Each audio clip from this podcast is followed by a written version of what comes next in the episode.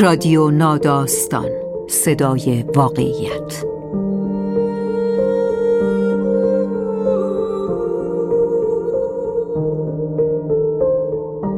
فصل سوم موسیقی. راوی شهین دخت نجف زاده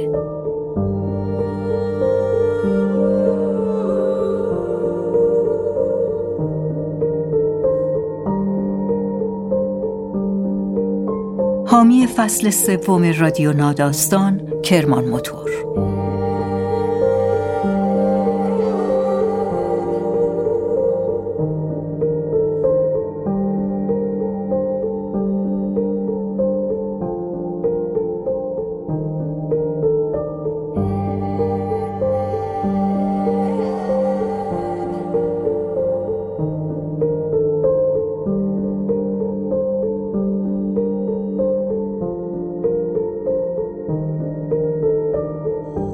زندان ها ساکنند و ساکت در زندان همه چیز روی دور کند میگذرد و اسبات و نوتا در چهار دیواری آواهای نخراشیده و ترس خورده گیر می کنند. اما گاهی صدای یک ساز و استیصال آرشه کمانچهی بر سیم اندوه صلب زندان را در لحظه ای در هم می شکند. در متنی که میشنوید شاهوزندی از همین تناقض زیبای وهم و رویا نوشته. از قرابت امید بخش یک زندانی به یک ساز و سرنوشته آن کمانچه رضا نوشته شاهو زندی با صدای افشین هاشمی. دو روز تعطیلی و یک بین و تعطیلین و یک چهارشنبه که می‌شد مرخصی گرفت افتاده بود به هم و عملا همه داشتن یک وری می‌رفتند. اما من تا خود پنج باید میماندم فیلمی را تدوین می‌کردم که خودم پیشنهادش را داده بودم و حالا به غلط کردن افتاده بودم. ولی دیگر توی برنامه جشنواره فیلم زندان گذاشته بودند و نمی‌شد کاریش کرد. قرار بود برویم انزلی و سر اتوبان قزوین ملحق شویم به تعدادی دوست که زودتر از ما راه افتاده بودند. اصرار داشتند بیاین محل کارم و با هم برویم. ولی داستان این بود که من و سپید به کسی نگفته بودیم که من در زندان کار می‌کنم. برای همین صبح کولم را گذاشته بودم توی ماشین و به سپید گفته بودم پنج دم در زندان باشد. قول هم داده بودم دیر نکنم. به خروجی گرفتنهای من عادت داشت. می‌دانست تدوین پایانی ندارد. پنج دقیقه ممکن است یک ساعت شود یک ساعت پنج ساعت و شاید یک روز کاری کامل. برای همین یادم آورد که باردار است و حالش طوری نیست که توی آفتاب برهوت جاده چرم شهر منتظر بماند. که همان هم شد.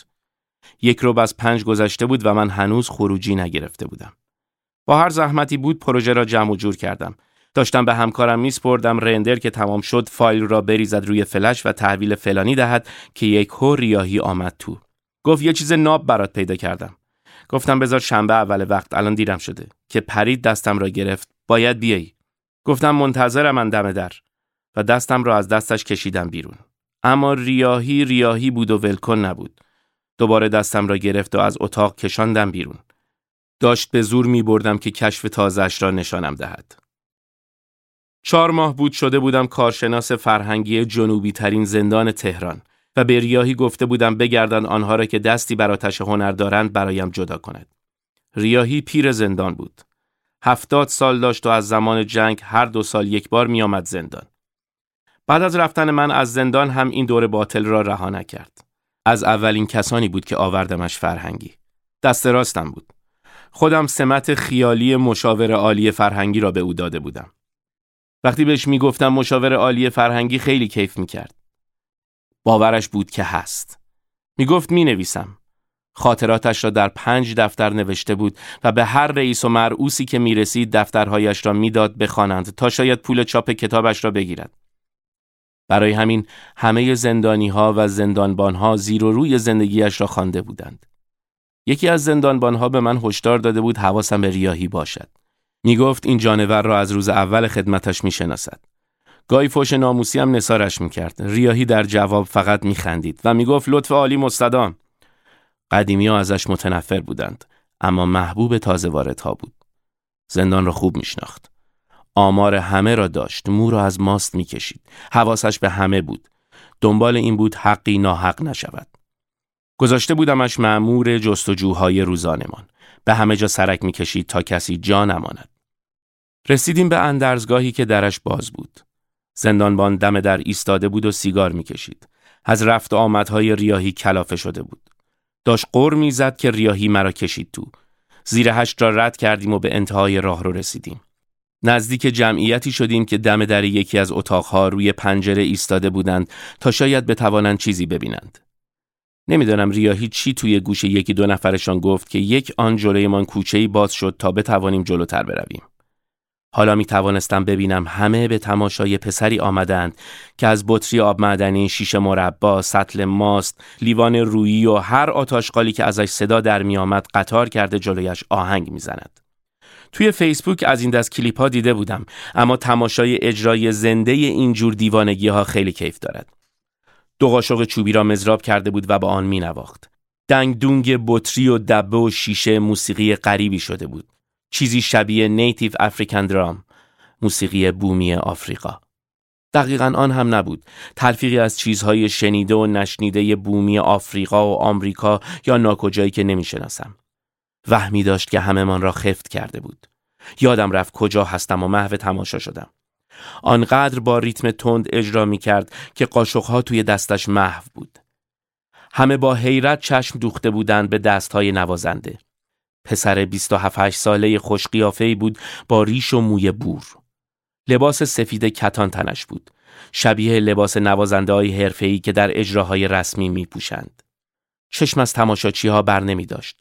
شوخ و شنگ اجرا می کرد. بعد آن ریتم تند یک سکوت میانداخت و دوباره شروع می کرد. این بار کنتر می نواخت و کمی بعد قافل گیرد می کرد و برمیگشت به آن ریتم تند خیره کننده. ریاهی مدام ابرو میانداخت سمت نوازنده که ببین چی برات پیدا کردم. خنده از لب نوازنده نمی‌رفت. خودش هم مثل ما توی عالم دیگری بود. سفیدی دندانهایش بین آن همه دندان شکسته و کرم خورده زندانی ها به چشم می آمد. شبیهش را در زندان ندیده بودم. اجرا که تمام شد کمی طول کشید تا تماشاچی سوت و کف بزنند. هنوز انگار توی موسیقی مانده بودند. مثل خودم که یادم رفته بود سپیده دم در زندان منتظر است. پرسیدم اسمش چیه؟ و ریاهی گفت رضا سین. برگشتم اتاق. تا جمع جور کنم زنگ زدم رحمانی انفرماتیک که به پرونده ها دسترسی داشت. گفتم رضا سین را سرچ کند. سرچ کرد. رضا سین 27 ساله ساکن تهران. فارغ و تحصیل دانشکده موسیقی دانشگاه هنر.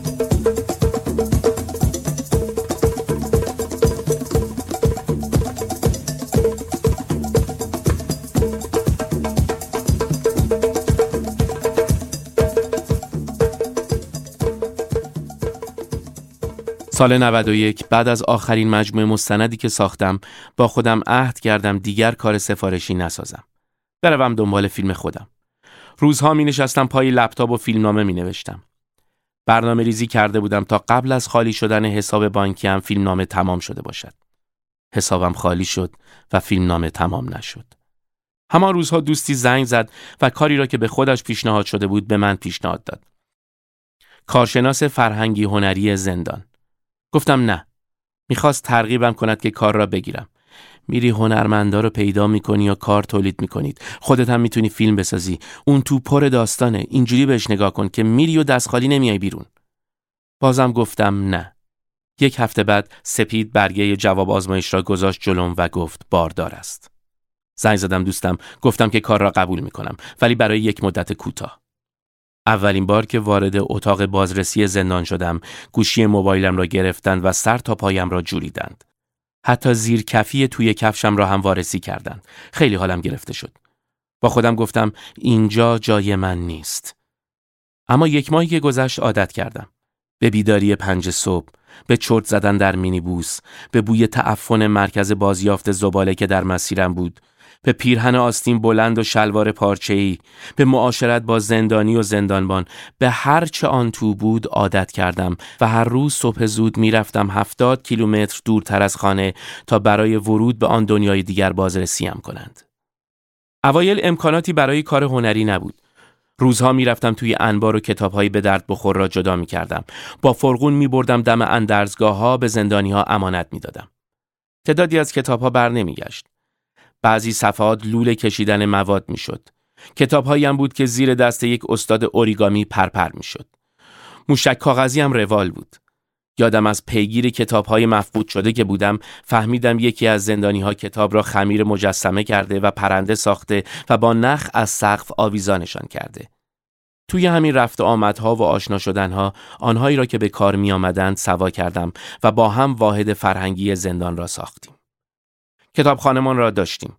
سالن خالی بزرگی هم بود که تبدیلش کردیم به سالن چند منظوره هنری که در آن می‌شد تئاتر تمرین کرد فیلم دید نقاشی کشید و اگر ساز هم اضافه می‌شد برای تمرین موسیقی عالی بود تجهیزات فیلمسازی هم رسیده بود بعد از چهار ماه از چهار هزار نفر زندانی حدود صد نفر انتخاب شدند تا در نوبتهای هفتگی مشخص بیایند و کاری را که دلشان می‌خواهد شروع کنند.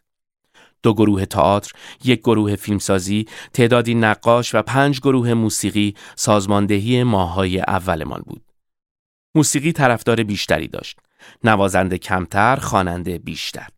در هر بند چهار پنجتایی داریوش داشتیم که بین خودشان و داریوش های بندهای دیگر در رقابت بودند. ابی کم داشتیم. یساری هم زیاد بود. از آن جماعت چل پنجاه نفره یک نوازنده کیبورد داشتیم. تنبک و ستار هم بود. یک سنتورزن هم پیدا کرده بودیم. گیتار آکوستیک هم نوازنده داشت. ساز نداشتیم. برای همین ریاهی تست می گرفت. به بعضیا می گفت ملودی های معروف را با سوت بزنند. کار عجیبتری هم می کرد. با تعدادی دیگر ارکستری درست کرده بود که ادای ساز زدن در می آوردند. خودش دورتر می ایستاد و با دقت آنهایی را که فرم درستی از ساز زدن به نمایش می گذاشتند سوا می کرد. صحنه غریبی شده بود. چیزی شبیه سکانس بازی تنیس در آگراندیسمان آنتونیونی که دو جوان بدون توپ بازی می کنند و شخصیت اصلی فیلم توماس نگاهشان می کند. ریاهی هم انگار آن موسیقی خیالی را می شنید. با پا ریت می گرفت و مثل رهبر ارکستر هدایتشان می کرد. موسیقی بلد نبود ولی آدم شناس درجه یکی بود. با یک نگاه می‌فهمید طرف چیزی بارش هست یا نه. خالی هم میبست. سالهای تخصصی می‌پرسید. مثلا به طرف می‌گفت شور بخواند.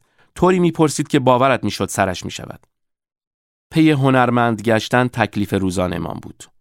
به خصوص که قرار بود به زودی مراسم استقبالی از بازدید مقامات بلندپایه برگزار شود و از من خواسته بودند یک کار ملی میهنی آماده کنم.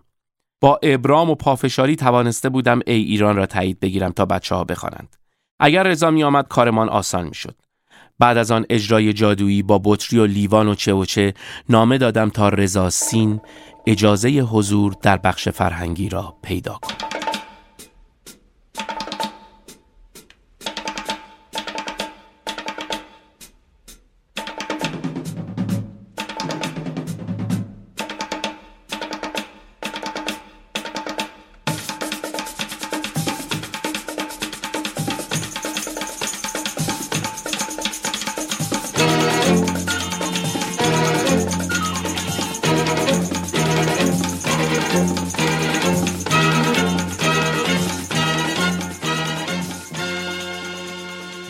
اولین دیدار من و رضا بود. اجازه خروجش از اندرزگاه صادر شد و رفتیم سراغش. بعد از سه ماه بازداشت اولین بار بود که از اندرزگاه بیرون می آمد. خوشحال بودم که می آمد. برایم خیلی آشنا بود. انگار یکی از دوستان دوره دانشگاه باشد با کلی خاطره مشترک. وقتی رسید همینطور بود. رضا هم بگو به خند رفاقتی داشت با من. پاتوقهای مشترکی داشتیم از قدیم. آش نیکوصفت، بازارچه لاله، قهوهخانه نمونه زیر پل کالج، کتابخانه حوزه هنری، حتی چند مهمانی که شاید هر دویمان آنجا بودیم. سوره هم زیاد رفت آمد داشته. دوست دخترش از بچه های گرافیک سوره بوده. بعد دانشگاه موسیقی درس می‌داده. کمانچه ساز تخصصیش بود. نپرسیدم چرا بازداشت شده. اوایل که تازه کار بودم میپرسیدم. همه هم در جوابم می‌گفتند که بد آوردند و بیگناهند. ریاهی یادم داد نپرسم. گفت یه جور خفت دادنه. اگه بیگناه باشه حالش از این بد میشه که نمی‌تونه به تو ثابت کنه که بیگناهه. اگه هم کاری کرده باشه حالش از دروغی که به تو میگه بد میشه. من هم یاد گرفتم احترام بگذارم و نپرسم. رفتیم توی هواخوری فرهنگی سیگار بکشیم. گفتم از این به بعد هر صبح تا پایان وقت اداری می‌تواند از اندرزگاه بیاید بیرون و توی فرهنگی با ما باشد. این کمترین کاری بود که ازم برمی آمد. بعد بی هوا گفت سازمو می‌خوام. سازمو بیار. می‌تونی این کارو بکنی؟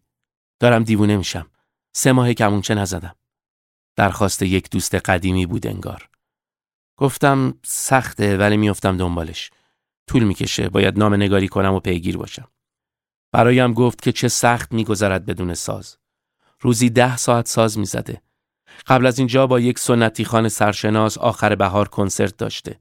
توی تمرین بوده. قرار بوده تابستان تور اروپایی داشته باشند. برای کسی که زندگیش ساز بود بدون ساز انگار تکه از بدنش را نداشت و زندگی با آن نقص برایش دردآور بود. می‌خواستم دلداریش دهم. از خودم گفتم. از چهار ماه پیش که تمام آرزوهایم را چال کردم و وارد زندان شدم. به بهانه رضا چهار ماه هم را مرور می کردم و داشتم می گفتم چطور یک شغل کسل کننده پوچ را به عادتی جذاب تبدیل کردم تا بتوانم سر پا بمانم. خواننده ها آمده بودند برای تمرین. سر و صدایشان تا توی هواخوری هم می آمد. به رضا گفتم یه کاری کن ببین می‌تونی از اینه یه چیزی در بیاری. رفتیم تو. داریوش و یساری و ابی ها را تحویل رضا دادم. رضا از آنها یک گروه همخان برای اجرای ای ایران ساخت. مراسم استقبال یکی از روزهای دهی فجر بود و به روال این ایام مقامات می آمدند تا بخشهای ناتمام زندان را که تکمیل شده بود افتتاح کنند و در جریان پیشرفت امور قرار بگیرند. می‌خواستند مراسم باشکوهی باشد و روی اجرای گروه ما حساب کرده بودند. تکخان خوب نداشتیم. یک صدای جوان پر انرژی می‌خواستیم. نمی‌دانم ریاهی چطور یک روزه از بند جوانان مصطفی 16 ساله را پیدا کرد تا تکخان شود. رضا بدون ساز با گروه ده نفره همخان و مصطفی یک هفته تمرین کرد. روز اجرا گروه را سپرده بودم به رضا. خودم از پشت دوربین صحنه را تماشا می کردم. وقتی مجری اعلام کرد گروه موسیقی قرار است بیاید روی صحنه تنظیمات دوربین را دوباره چک کردم. یک بار دیگر نام گروه را اعلام کردند. کسی روی صحنه نیامد. با عجله خودم را رساندم پشت صحنه. اتفاق بدی افتاده بود. مصطفی تا خرخره مواد زده بود و زبانش لوله شده بود توی حلقش و نفسش بالا نمی آمد. نزدیک بود بمیرد. توی دستشویی پیدایش کردم. گفت دیابت دارم قندم افتاده. اینا دروغ میگن مواد کشیدم. بذار بخونم. گفتم بخون. ای ایران توی گلویش گیر کرد و چشمهایش بسته شد. جمعش کردیم بردیمش بهداری. توی راه چشمش را باز کرد. خیالم راحت شد نمرده. گند زدیم به برنامه. توبیخ شدیم و در موسیقی را دو هفته تخته کردند. بچه های موسیقی توی آن دو هفته اجازه خروج نداشتند. رضا هم برگشته بود به خلوتش. سراغش را گرفتم. گفتند خوب نیست. دل و دماغ هیچ کاری ندارد. منتظر است دو هفته تمام شود و برگردد. حقی رئیس فرهنگی از آن آدمای خوش و بیخیالی بود که زندگی به هیچ جایشان نیست. وقت میگذراند که بگذرد. غیر از برگزاری جشن و اعضای مذهبی هیچ کار دیگری بلد نبود. 25 سال سابقه کار در زندان داشت و خودش را چپانده بود توی فرهنگی تا سالهای آخرش را در عافیت باشد. روزهای اول برایم جست می‌گرفت و پروندهم را بالا پایین می‌کرد و می‌گفت تو که درس خوندی، کار کردی و فیلم ساختی اینجا چیکار می‌کنی؟ کار زندان کار هر کسی نیست، خصوصا کار فرهنگی. بعد چند لوح سپاسی را که گرفته بود نشانم می‌داد و برای خودش سابقه می ساخت که چه ها کرده کار هر روزش بود. آنقدر می‌گفت تا عصبیم می‌کرد و دعوایمان می‌شد. کم کم فهمیدم بحث و جدل با من برایش سرگرمی است تا روزش بگذرد. برای همین دیدارهایمان را به حداقل رساندم. برای پیگیری نامه درخواست ساز مجبور شدم زودتر از موعد ببینمش. دو هفته پیش نامه را برایش فرستاده بودم. برای جوابش مجبور شدم دوباره به آن دفتر کذایی بروم. دو کاپ ورزشی و مدال کنار لوح تقدیرها گذاشته بود که نمی‌دانم از کجا کش رفته بود. هرچه بود برای زندان ما نبود. تا رفتم تو فهمید برای چی رفتم. بی معطلی گفت اجازه ورود نمیدن. آخه چه درخواستی بود نوشتی؟ نامه زیاد نوشته بودم. درخواست های مکرر برای هر چیز لازمی که بشود آنجا را آباد کرد یا خرابی را درست کرد. برای کمانچه رضا هم نوشته بودم. با آب و تاب، دراماتیک و لحنی ملتمسانه. چند باری بازنویسی هم شده بود. از نامه چیزی یادم نیست الا جمله‌ای که آخرش نوشته بودم. آن را هم حقی یادم آورد. جای هنرمند زندان نیست. این چی آخه؟ برای چی جاش تو زندان نیست یارو خلاف کرده باید بیاد حبسش هم بکشه حالا چون هنرمنده نباید چیزی گفت کارو خراب کردی حوصله بحث نداشتم دوباره داشت بازی هم می‌داد برای همین پیش دستی کردم که بازی نخورم گفتم می‌دونی اون ساز چقدر میارزه کمانچش باجلاونده جنس کاسش از چوب گردوی کاملا سالمه. پوست ساز بره تو دلی درجه یکه. حقی دهانش باز مانده بود. اصلا نپرسید باجلاوند کیه گردو بهتره یا آبنوس. فقط بره تو دلی رو مخش بود و تکرار کرد تو دلی؟ گفتم همچین کمانچه یا از دست دادیم حیف. پا شد از پنجره سر و گوشی آب داد. از کشو پاکت سیگارش را درآورد. به من هم تعارف کرد. در سکوت چند پک به سیگار زدیم. برای اینکه تکلیف را یک سر کنم گفتم اگه اهدا کنه به زندان چی؟ می‌تونی اجازه ورودش رو بگیری؟ گفت تو از کجا می‌دونی می‌خواد اهدا کنه؟ یک روز رضا توی بغض و دلتنگی گفته بود اگر سازش را بیاورم تو می‌گذارد همینجا بماند. من هم اصرار کرده بودم که نمی‌خواد اهدا کنی. آدم که سازش رو همینجوری نمیده بره. او هم گفته بود خیلی هم ساز خوبی نیست. اصلا کدام ساز باشد برایش مهم نیست فقط می‌خواست بنوازد. با هر سازی. اینطور بود که اجازه اهدا را از قبل داشتم. یک چیزی هم پراندم و گرفت.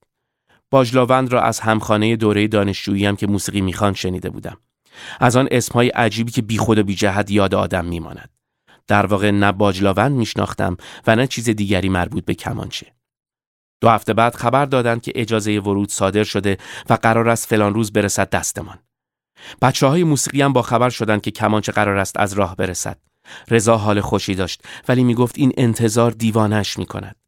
اولین بار بود که آنقدر طولانی از سازش دور مانده بود. حال آدمهایی را داشت که توی سالن فرودگاه منتظرند هواپیما بنشیند و بعد از ده سال عزیزی را دوباره در آغوش بگیرند. چند شب آخر را تا صبح بیدار بود و به ضرب قرص یک ساعت در روز میخوابید. اقراغامیز به نظر می آمد ولی واقعی بود. جنون در خودش اقراقی دارد که اگر مجنون را نشناسیم می‌گوییم دارد فریبمان می‌دهد. اما اگر به جهان دیوانش نزدیک شویم فهم هر نامعقولی آسان می شود. روز تحویل ساز رسید. بچه های موسیقی مثل روزهای جشن همه جا را آب و جارو کردند و گفتند ریش رو بگذارم تا کمی بیشتر بمانند. رضا عصبی بود. بی جهت چهار دیواری فرهنگی را گز می کرد. بچه ها داشتند و خوش بودند.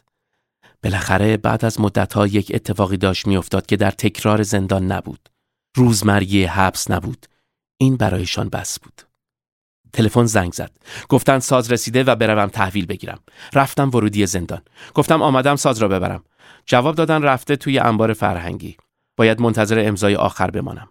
رفتم فرهنگی. حقی نبود. امضای آخر را او باید می‌زد. کلافه شدم. فکرم پیش بچه ها بود که منتظر برگشت من و ساز بودند. آمار حقی را گرفتم. رفته بود نماز جماعت. دم نمازخانه ایستادم که به محض تمام شدن نماز بکشمش بیرون. دیدم صدایش از پشت سر میآید. نمی‌خوای سازو ببینی؟ با هم رفتیم توی انبار. قبل از اینکه ساز را تحویلم دهد برگه ای از جیبش درآورد و گفت کاغذ بازیاش انجام شده فقط اینجا یه امضا بزن که تحویل گرفتی برگه را گرفتم قبل از امضا در hard case ساز را باز کردم. ساز fit آستر قرمز مخملی case بود. بهتر از چیزی بود که فکرش را می کردم ظاهرش که اینطور نشان می‌داد. حقی ذوق داشت و می‌خواست سر صحبت را باز کند. قبل از اینکه حرفی بزند برگه را امضا کردم. case ساز را زدم زیر بغلم و رفتم. بچه ها انتهای راه رو ایستاده بودند. ساز را که دستم دیدند بالا پایین پریدند. دم در همه به استقبال آمده بودند. رضا نیامده بود. ساز مثل کاپ قهرمانی روی دست بچه ها رفت توی سالن تا برسد به رضا. کیس را گذاشتند روی میز. رضا عقبتر ایستاده بود. در کیس را باز کردند. دستش را گرفتند آوردند جلو. به ساز توی جعبه نگاه کرد. برش داشت و رفت عقبتر. مثل کسی بود که بعد از عمل پیوند دست قطع شدهش می‌دانست دوباره دو دست دارد و آن تکه جدا شده به او برگشته. ساز را توی بغل گرفت و بوسید. نشست روی زمین و بغزش ترکید. ساز توی بغلش گم بود. حق حق گریه می کرد. بقیه را هم به گریه انداخت. آدمها همیشه دنبال ظرفیند غمشان را بریزند توش تا شکلی بگیرد. بتوانند تصویرش کنند و جسمیتی به آن دهند تا بدانند برای چه گریه می کنند. کمانچه برای رضا کمانچه خودش بود اما برای بقیه شکلی تجسم یافته از غمهای خودشان بود. با نواختن رضا صدای آن غم را هم می توانستند بشنوند. کمی بعد رضا آرامتر شد. رفت تو کار کوک ساز. اول انگار بداهه می‌زد بعد رفت روی قطعه کویر از آلبوم شب سکوت کویر. ظریف آرشه می‌کشید و تن کمانچه را پیچ و تاب می‌داد. کمانچه رام رضا بود. فقط او بود که می توانست صدایش را آهنگی خوش کند. حالا دیگر قطعه کویر برای کیهان کلهر نبود. برای همه مایی بود که آنجا بودیم. با تصویر و صدایی از غمهایمان که پر از ناکامی و دلتنگی بود.